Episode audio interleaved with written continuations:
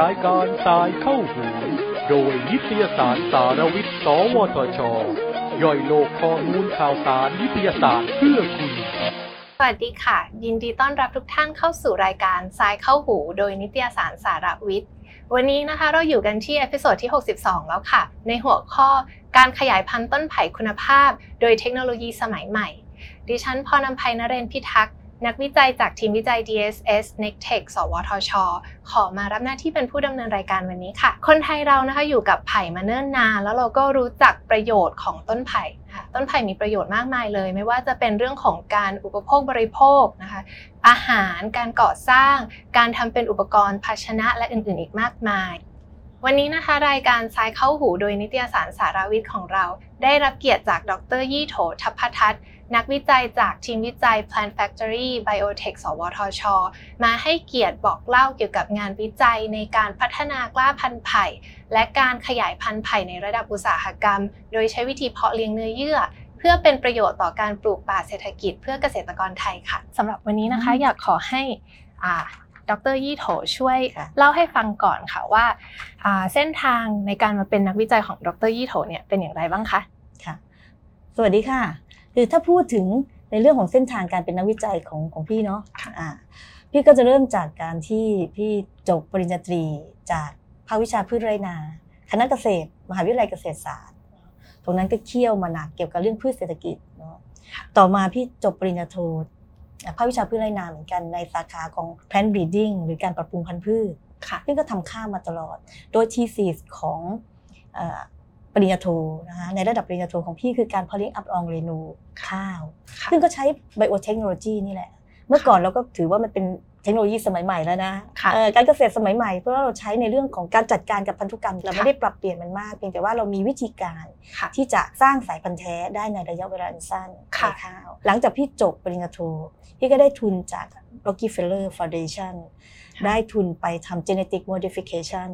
ของมันสำปะหลังที่ Scripps Institute San Diego อเมริกาหนึ่งปีตรงนั้นแหละเป็นพื้นฐานเลยว่าไม่ว่าจะเป็นการเพาะเลี้ยงอัพรองเรนูชักนำให้เกิด double haploid ตลอดตลอดจน genetic modification เราจำเป็นที่จะต้องใช้เบสของการเพาะเลี้ยงเนื้อเยื่อหรือ plant tissue culture เนี่ยเข้ามาช่วยนะคะพี่ก็ได้องค์ความรู้มาเรื่อยๆแล้วก็เข้ามาทำงานที่ biotech ในฐานะนักวิจัยแล้วก็ใช้เทคโนโลยีการเพาะเลี้ยงเนื้อเยื่อเนี่ยในด้านต่างๆต่อมาเนี่ยพี่ได้ทุนทุนกพ.เนาะทุนกระทรวงวิทย์ได้ไปเรียนต่อระดับปริญญาเอกในด้านของ Plant Functional Genomics ที่ University of Missouri เซนต์ Louis ซึ่งก็อยู่ที่สถาบันงานวิจัยของพี่ก็ทำงานร่วมกับนักวิจัยที่สถาบัน Danforth Plant Science Center ที่ เซนต์ Louis นะคะตรงนั้นก็เคี่ยวเยอะมากในด้านของทั้ง transcriptome analysis ที่จะศึกษา the gene expression เกี่ยวกับการลงหัวของของพืชของมันสำปะหลังโดยเฉพาะแล้วก็ genetic modification ด้วยการจัดการเกี่ยวกับในเรื่องของยีนต่างๆการดูยีน expression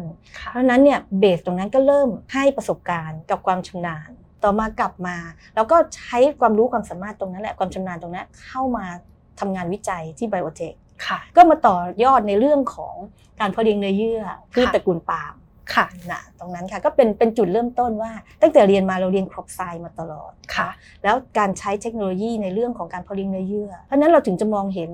ว่าปัญหาต่างๆที่เกิดขึ้นในแต่ละพืชแต่ละชนิดทั้งในตลอดระยะของการพัฒนาของเซลล์จนกระทั่งไปเป็นต้นเนี่ยมันมีอะไรบ้างแปลว่าตั้งแต่ดร.ยี่โถเริ่มทำงานในสวทช.ในไบโอเทคมาถือว่าเป็นไพโอเนียร์ทางด้านเพาะเลี้ยงเนื้อเยื่อเลยถูกไหมคะก็ประสบการณ์ตรงนั้นความชำนาญตรงนั้นคิดว่าก็พอมีมากพอสมควรโดยเฉพาะอย่างยิ่งคือการเพาะเลี้ยงเนื้อเยื่อเนี่ยมันมีได้หลายพาธเวย์เนาะบางทีการนำเอายอดเอาตาข้างไปวางมันก็งอกได้นั่นคือการขยายแต่ถ้าเราทำระบบบางระบบที่ต้องผ่านแคลัสหรือกลุ่มเซลล์ที่เราสามารถที่จะพัฒนากระตุ้นใช้อาหารหรือว่าฮอร์โมนต่างๆเนี่ยกระตุ้นให้มันเป็นต้นใหม่หรือเป็นเอมบริโอใหม่เนี่ยก็ยังต้องใช้ประสบการณ์และความชำนาญในการปรับประสบการณ์ตรงนี้จะต้องเป็นแอดวานซ์ละจะต้องทำขั้นสูงละต้องอาศัยความชำนาญในการปรับสูตรอาหารให้มันเกิดตรงนั้นขึ้นก็ถือว่าเป็นความเชี่ยวชาญอย่างหนึ่งเนาะนี้นะคะเราได้รับเกียรติจากผู้เชี่ยวชาญมาโดยเฉพาะแล้วทีนี้เนี่ยสำหรับเรื่องเพาะเลี้ยงเนื้อเยื่อไผ่ดร.ยี่โถเริ่มเข้ามาทำ ได้อย่างไรคะแล้วก็ทำมานานแค่ไหนล่ะคะการเพาะเลี้ยงเนื้อเยื่อไผ่เนี่ยในด้วยการเกษตรสมัยใหม่เนาะวิธีการตรงนี้เริ่มเข้ามาเมื่อเราปลายปีที่แล้วดีกว่าได้รับทาบทามให้เป็นหัวหน้าโครงการต้นน้ำในการผลิตต้นไผ่คุณภาพจำนวนแสนห้าหมื่นต้นถ้าเราพูดถึงจำนวนขนาดนี้เป็นแมสสเกลค่ะใช่ไหมถ้าเราไปทำแบบคอนเวนชั่นอลตอนได้ชำเง่าเนาะแยกเง่าชำลำต่างๆพวกนี้เขาก็สามารถทำได้แต่ด้วยจำนวนขนาดนี้มันไม่สามารถทำได้ในหนึ่งปีถึงต้องเอาเทคโนโลยีสมัยใหม่เนี่ยเข้าไปช่วยก็ตรงเข้ามาพอดี เป็นหัวหน้าโครงการตรงนี้ก็เลยมานั่งร่างโครงว่าเราจะต้องทำอะไรบ้างการเพาะเลี้ยงเนื้อเยื่อเนี่ยมันมีหลายแบบก็เลยมาคิดกันว่าเอ๊ะปัญหาของไผ่มันคืออะไรปลายปีเริ่มคิดแล้วก็โครงการเริ่มมาเมื่อมีนาก็ประมาณ สี่ถึงห้า เดือนประมาณ สี่ถึงห้า เดือนที่เราเริ่มมาก็เริ่มศึกษาความรู้เกี่ยวกับลักษณะไผ่อย่างแรกปัจจัยแรกคือในเรื่องของลักษณะอังพันธุกรรมของต้นพืชที่เรามาทำถ้าเราไม่รู้จักนี่ทำยากมากก็เริ่มศึกษาค่ะมีผู้เชี่ยวชาญเข้ามาช่วยได้รู้ว่าปัญหาต่างๆมันคืออะไรก็ราวๆ สี่ถึงห้า เดือนที่เราจะต้องมานั่งคิดว่าถ้าปัญหาตรงนี้มันเกิดแบบนี้เราจะใช้วิธีการอะไรเข้ามาช่วยจะใช้เพาะเลี้ยงเนื้อเยื่อแบบไหนทั้งคุณภาพและปริมาณแล้วทีนี้พอพูดถึงเรื่องของไผ่กับการเพาะเลี้ยงเนื้อเยื่อทำไมต้องเพาะเลี้ยงเนื้อเยื่อคะทำไมเราไม่สามารถตอนหรือว่าใช้วิธี conventional หรือวิธีที่ดั้งเดิมได้ในเรื่องของปริมาณเราจะตอนใช้กำลังคนเท่าไหร่ใช่ไหมคะแล้วต้นไผ่เราต้องมีมากแค่ไหนที่เราจะตอนได้เป็นแสนเป็นล้านในอนาคตเราอาจจะต้องการมากกว่าแสนต้องการมากกว่าล้านว่าเราจะไปตอนเราใช้พื้นที่ขนาดที่จะปลูกต้นแม่ที่จะให้เป็นล้านอาจจะมีแต่ว่าแรงงานก็สูงอีกอย่างหนึ่งคือในเรื่องของปัญหาของไผ่คือเรื่องอายุค่ะปกติแล้วอ่ะในอดีตที่ผ่านมาหรือว่าปัจจุบันเองก็ตามที่มีหลายๆสวนนะเขาก็ขยายพันธุ์ทั้งในด้าน conventional เนาะตอนเอ่ยอะไรเอ่ยก็มีอยู่มีขายอยู่แม้กระทั่งเอาข้อของต้นไผ่เนี่ยมาเพาะเลี้ยงเนื้อเยื่อให้มันงอกก็มีรู้ไหมว่าการทำแบบนั้นน่ะอายุของต้นไผ่มันติดมาด้วย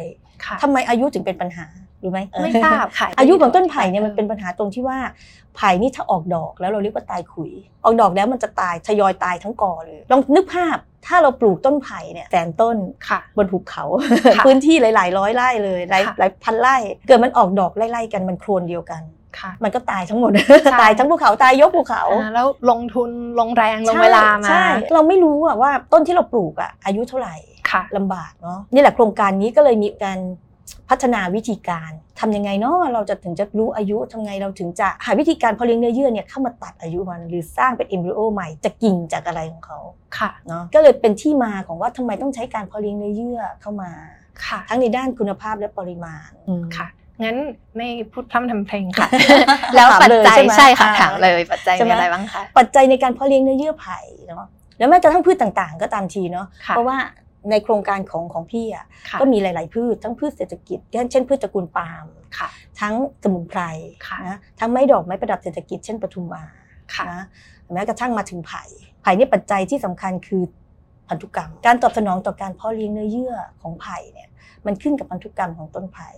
มีบางคนบอกว่าโอ้โหยากมากเลยไอ้ไผ่ชนิดนี้ชอบอาหารนี้ไผ่อาหารเขาเลี้ยงนะไผ่ชนิดนี้เนี่ยมันจะต้องตอบสนองต่ออาหารนี้ไผ่ชนิดนี้มันตอบสนองต่ออาหารนี้โอ้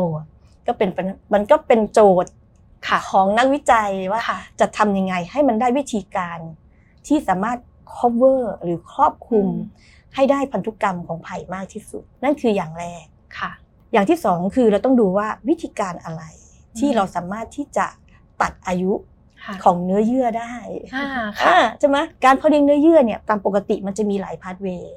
พาธเวย์ที่เราใช้ใช้กันง่ายที่สุดก็คือตัดข้อของไผ่แล้วเอามาวางในอาหารอย่างลักษณะแบบนี้นะคะ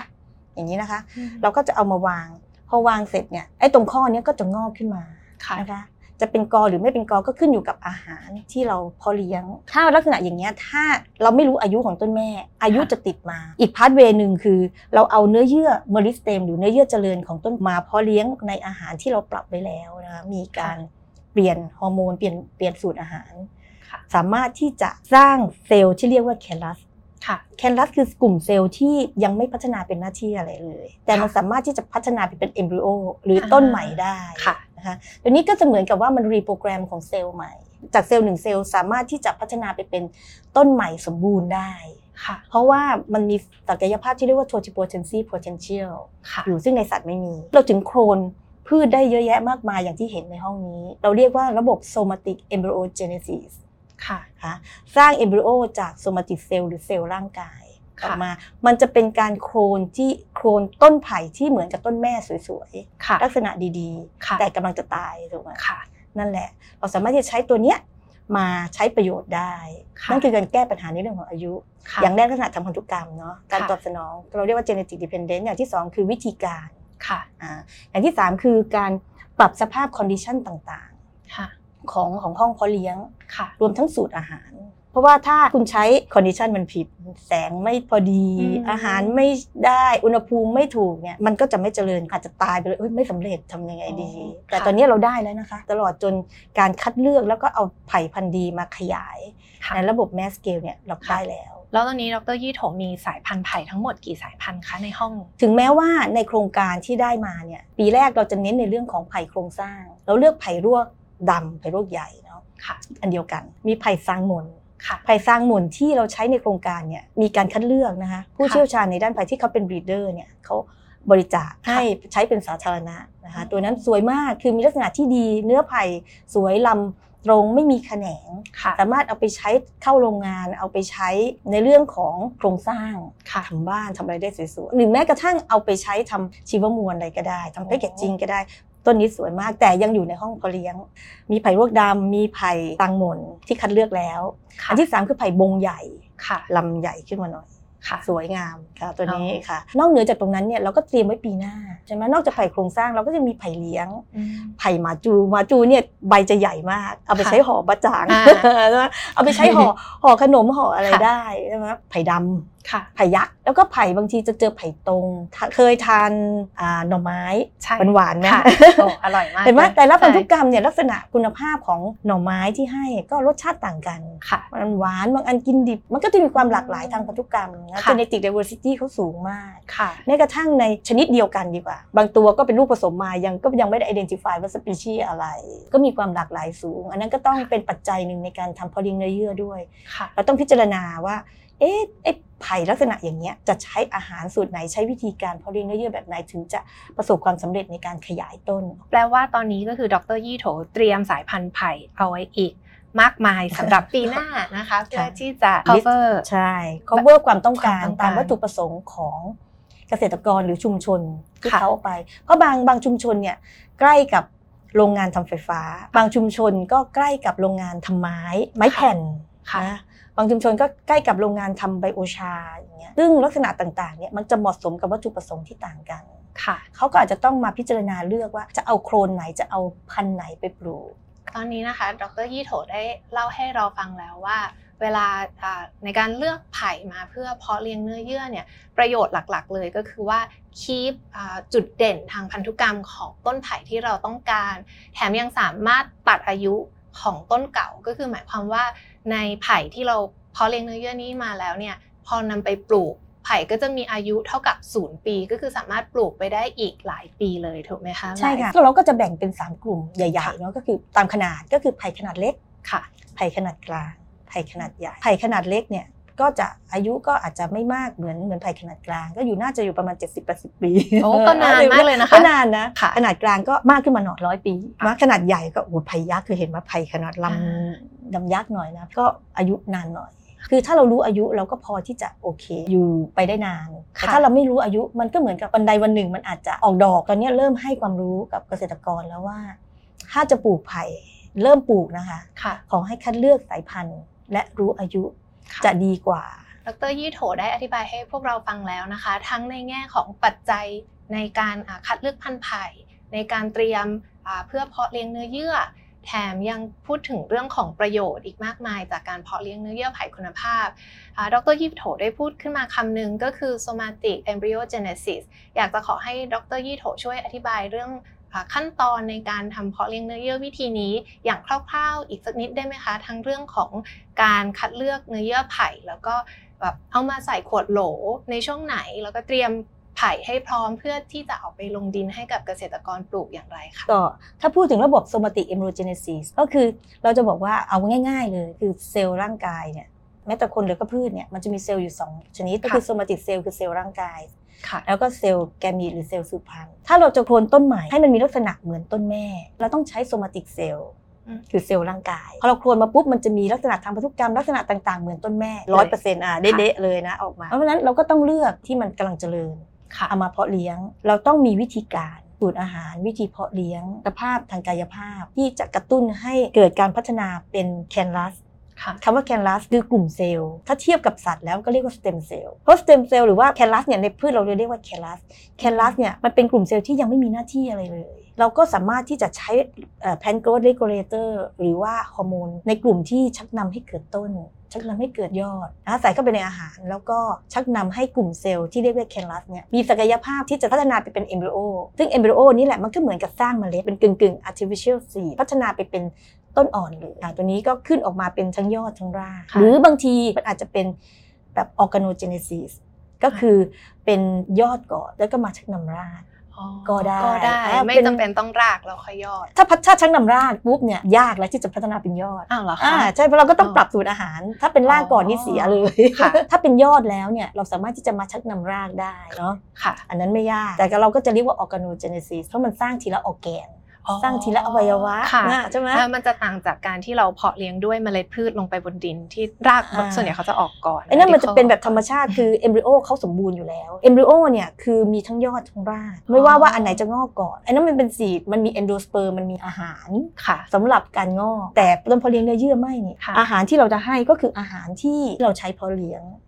องค์ประกอบต่างๆเนี่ยจะกระตุ้นให้เซลล์ที่เรียกว่าแคลัสพัฒนาเป็นต้นสมบูรณ์ได้ระดับของเจเนติกเนี่ยมันจะถูกรีโปรแกรมใหม่เริ่มศูนย์ใหม่เพราะว่ามันไม่ได้เกิดโดยตรงจากเนื้อเยื่อต้นแม่เราแตกตัวไปเป็นแคนลัสแล้วเป็นกลุ่มเซลล์แล้วแล้วก็พัฒนาขึ้นมาใหม่ differentiate ขึ้นมาเป็นต้นใหม่เป็นเพราะแบบนี้นี่เองนะคะไผ่ที่เกิดจากเพาะเลี้ยงเนื้อเยื่อก็เลยมีอายุที่เริ่มจากศูนย์ปีใหม่ไม่ได้แครี่อายุของต้นแม่มาใช่อันนี้ก็เป็นอีกวิธีหนึ่งเนาะที่แก้ปัญหาเรื่องอายุของไผ่เป็นประโยชน์ต่อวงการไผ่มากพอสมควรเพราะว่าไผ่เนี่ยถ้าอายุยาวร้อยปีมันก็ไปถึงลูกถึงหลานเราแหละใช่ค่ะแต่ถ้ามันเกิดเราไม่รู้อายุมันร้อยปีมาแล้วอย่างเงี้ยมันอาจจะอีกสองปีมันอาจจะออกดอกก็ได้เราก็ต้องปลูกใหม่ค่ะแล้วต้องลงทุนมาดูแลมาเป็นระยะยาวดีกว่าใช่ค่ะนับเป็นประโยชน์ของการเพาะเลี้ยงเนื้อเยื่อไผ่นะคะแล้วในการเพาะเลี้ยงเนื้อเยื่อไผ่เนี่ยมี challenge หรือว่ามีความยากหรืออุปสรรคอย่างไรบ้างคะอ่าก็อย่างที่กล่าวแล้วมันมี genetic dependent effect ไผ่ต่างชนิดกันมันก็ใช้วิธีการต่างกันค่ะคนปรับอาหารเนาะคนนักวิจัยเองเนี่ยทั้งกลุ่มคณะนักวิจัยก็จะต้องมีองค์ความรู้พร้อมอะเกิดอย่างนี้ขึ้นจะแก้ปัญหาอย่างไรบางทีอาหารเนี่ยมันเหมาะกับไผ่พันธุ์นี้มากเลยอะฮอร์โมนปริมาณเท่านี้สูตรอาหารเท่านี้มันเหมาะแต่อีกพันธุ์นึงพอเอามาทำเฮ้ยทำไมมันไม่โตค่ะนะเราก็ต้องปรับค่ะนะองค์ความรู้เราจะต้องพร้อมค่ะเราต้องพร้อมที่จะอ่ะถ้ามันเกิดแบบนี้ขึ้นเราแก้ปัญหาโดยใช้สารตัวนี้ค่ะถ้ามันเกิดอย่างนี้ขึ้นเราใช้สารตัวนี้ใส่เข้าไปค่อยๆปรับไปจนกระทั่งตอนนี้เราสามารถที่จะปรับอาหารให้เหมาะสมได้ ห้าถึงหก สายพันธุ์แล้วนะโอ้เยอะมากเลยนะคะแล้วก็ที่สำคัญคือแคนลัสที่เราพัฒนาขึ้นมาได้เนี่ยกำลังเริ่มรีเจเนเรตเป็นต้นสวยๆแล้วเลยปีหน้าเนี้ยเดี๋ยวเราจะต้องเดี๋ยวเราจะมาคอยดูกันว่าต้นที่ได้จากแคนลัสเนี่ยตัดอายุจริงๆก็ติดตามกันไปค่ะปีหน้าเราจะมีการเทียบกันระหว่างต้นที่ได้จากโซมาติกเอมบริโอเจเนซิสแล้วไปเทียบกับต้นแม่มันกำลังออกดอกเนาะก็พยายามเก็บตัวนั้นไว้แล้วดูที่ว่ามันจะออกดอกพร้อมกับต้นแม่ไหมนั่นเห็นไหมใช่ไหมตัวนี้ค่ะอันนี้ก็จะเป็นเป็นความก้าวหน้าของนวัตกรรมนะเทคโนโลยีที่เราได้เริ่มทำเทคโนโลยีหนึ่งใช่ไหมเราไปเลยไหมไปเลยได้ค่ะในห้องปฏิบัติการของ Biotech เนี่ยมีการใช้ Bioreactor แบบกึ่งจมหรือเราเรียกว่า temporarily immersion bioreactor มันจะเป็นลักษณะของภาชนะเพาะเลี้ยงที่ซ้อนกันข้างบนจะเป็นเราเรียกว่า culture chamber หรือ culture vessel เราจะใส่เนื้อเยื่อพวกนี้อยู่ข้างบนส่วนข้างล่างเนี้ยเราจะใส่อาหารเพาะเลี้ยงแล้วก็จะมีการดันให้อาหารเนี้ยขึ้นไปท่วมชั่วคราวอันนี้ง่ายๆคือเราต้องวิจัยดูซิว่าไผ่หรือว่าพืชพันธุ์อื่นๆเนี่ยต้องการน้ำต่างกันต้องการความชื้นต้องการอาหารเนี่ยต่างกันความถี่ของการขึ้นไปท่วมเนี่ยมากน้อยแค่ไหนแล้วก็ท่วมนานแค่ไหนก็คือนั่นคือการท่วมชั่วคราวพอท่วมปุ๊บอันหนึ่งนาทีแล้วก็ลดลง เพราะฉะนั้นมันก็จะเหมือนว่าพืชเนี่ยอยู่ในแอร์ได้ได้ได้อากาศเต็มที่แล้วก็ได้อาหารที่เหมาะสมไม่จำเป็นต้องแช่อยู่ในอาหารแบบนี้ค่ะตัวนี้แล้วก็มีการ ventilation แล้วก็กลับมา stationary phase คือข้างบนเป็นชิ้นพืชข้างล่างเป็นอาหารค่ะตัวนี้เชื่อไหมว่าระบบนี้ช่วยในการกระตุ้นให้เกิดการเจริญและพัฒนาเนี่ยเร็วกว่าปกติถึง สามถึงห้า เท่าแล้วแต่พืชเนาะแล้วแต่พืชระบบการแตกกอมันเป็นอย่างไรในหนึ่งเดือนเนี่ยแชมเบอร์หนึ่งเนาะมันห้าลิตรมันก็ได้ถึงห้าร้อยต้นพันต้นสุดยอดใช่ไหมรวดเร็วมากรวดเร็วมากได้ยิ่งไผ่ต้นเล็กๆอย่างเงี้ยเราสามารถที่จะทำให้ได้พันต้นในเดือนเดียวซึ่งปัจจุบันถ้าเรามานั่งนั่งนั่งนั่งสับ culture คือย้ายอาหารเนี่ยโอ้โหเราต้องใช้แรงงานใช้ต้นทุนเยอะมากดังนั้นเราใช้ระบบอาหารเหลวโปรเข้าไปบางทีเนี่ยถ้าเดือนนึงยังไม่มากพอเราก็สามารถที่จะเปลี่ยนเฉพาะอาหารได้เปลี่ยนเฉพาะแชมเบอร์อาหารนั่นแหละตัวนี้เป็นเทคโนโลยีหนึ่งเราเรียกว่าไบโอรีแอคเตอร์แบบกึ่งจมค่ะดร.ยี่โถได้มาให้ความรู้เกี่ยวกับเรื่องการเพาะเลี้ยงเนื้อเยื่อไผ่ในห้องปฏิบัติการนะคะมากมายเลยที่นี้สงสัยมากเลยค่ะว่าแล้วถ้าผู้ชมจากทางบ้านที่เป็นผู้ประกอบการอยากได้รับความช่วยเหลือจากดร.ยี่โถแล้วก็ไบโอเทค สวทช.ในการเพาะเลี้ยงเนื้อเยื่อไม่ว่าจะเป็นต้นไผ่หรือว่าพืชเศรษฐกิจอื่นๆสามารถทำอย่างไรได้บ้างคะผู้ประกอบการนะไม่ว่าจะเป็นเอกชนหรือหรือภาครัฐหรือว่าเกษตรกรอื่นๆเนี่ยถ้าอยากจะให้ทางไบโอเทคให้คำแนะนำอย่างเช่นในเรื่องของการคัดเลือกพันธุ์การขยายต้นพันธุ์พืชเนี่ยด้วยการเพาะเลี้ยงเนื้อเยื่อเนี่ยก็สามารถติดต่อมาได้ค่ะโดยตรงที่ทางไบโอเทคเลยนะปัจจุบันเนี่ยในโครงการเนี่ยเราได้มีการออกไปเป็นวิทยากรให้ความรู้ค่ะเกี่ยวกับเรื่องพันธุ์ไผ่ด้านการขยายพันธุ์ไผ่และองค์ความรู้เกี่ยวกับอายุพืชการคัดเลือกปีหน้านะคะเราคาดว่าเราจะมีการถ่ายทอดเทคโนโลยีการเพาะเลี้ยงเนื้อเยื่อเนี่ยไปสู่ห้องปฏิบัติการของภาคส่วนที่ติดต่อเข้ามาที่มีความพร้อมเนาะเพราะว่าการเพาะเลี้ยงเนื้อเยื่อเนี่ยเราต้องอาศัย facility หรือว่าสถานที่แล้วก็บุคลากรที่จะรับเทคโนโลยีนี้เราไปแต่อย่างไรก็ตามค่ะถ้าภาคเอกชนหรือภาคไหนก็ตามทีเนี่ยต้องการที่จะได้ความรู้ตรงนี้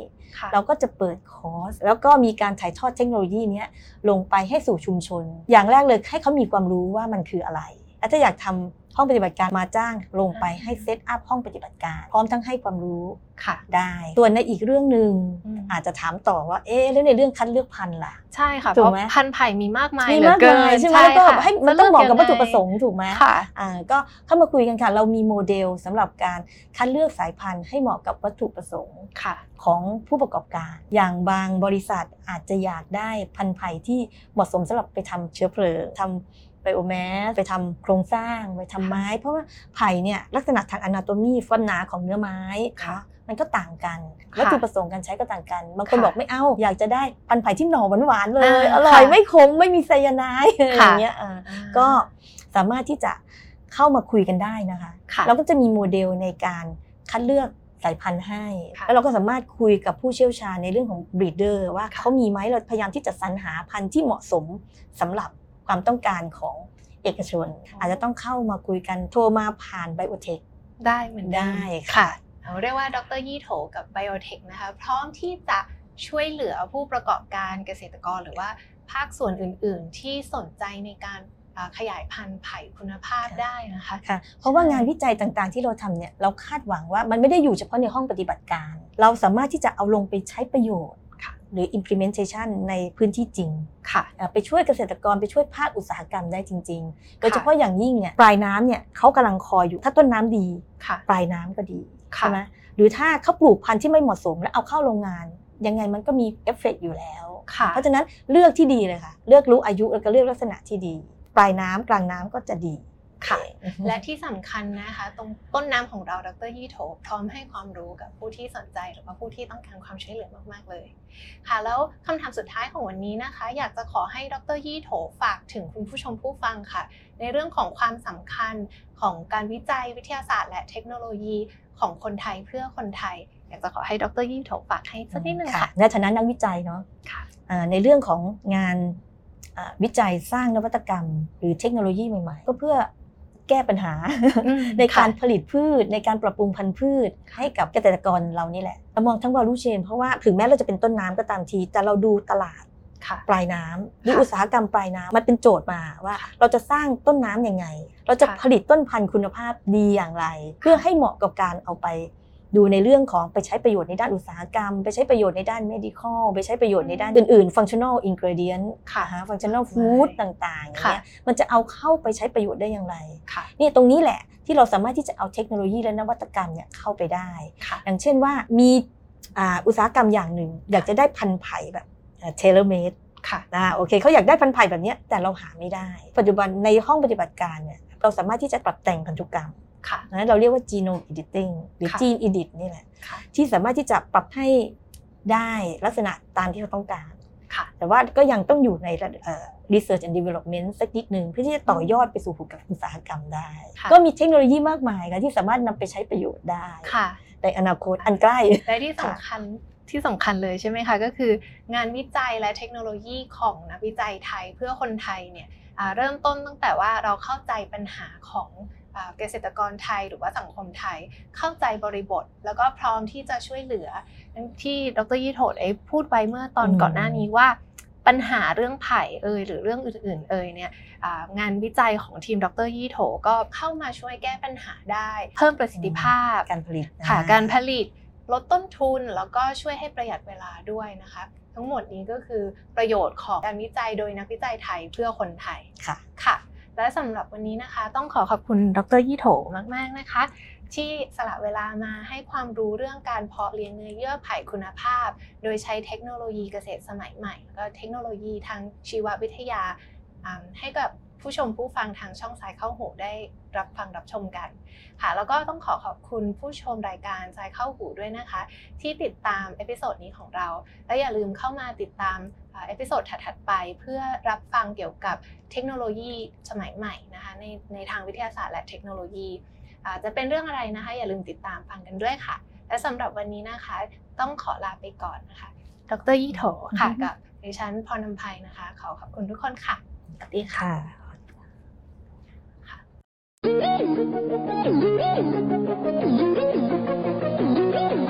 ติดตามรับฟังรายการสายเข้าหูได้ทุกวันอังคารทางนัสดาพอดแคสต์และแฟนเพจนิตยสารสารวิทย์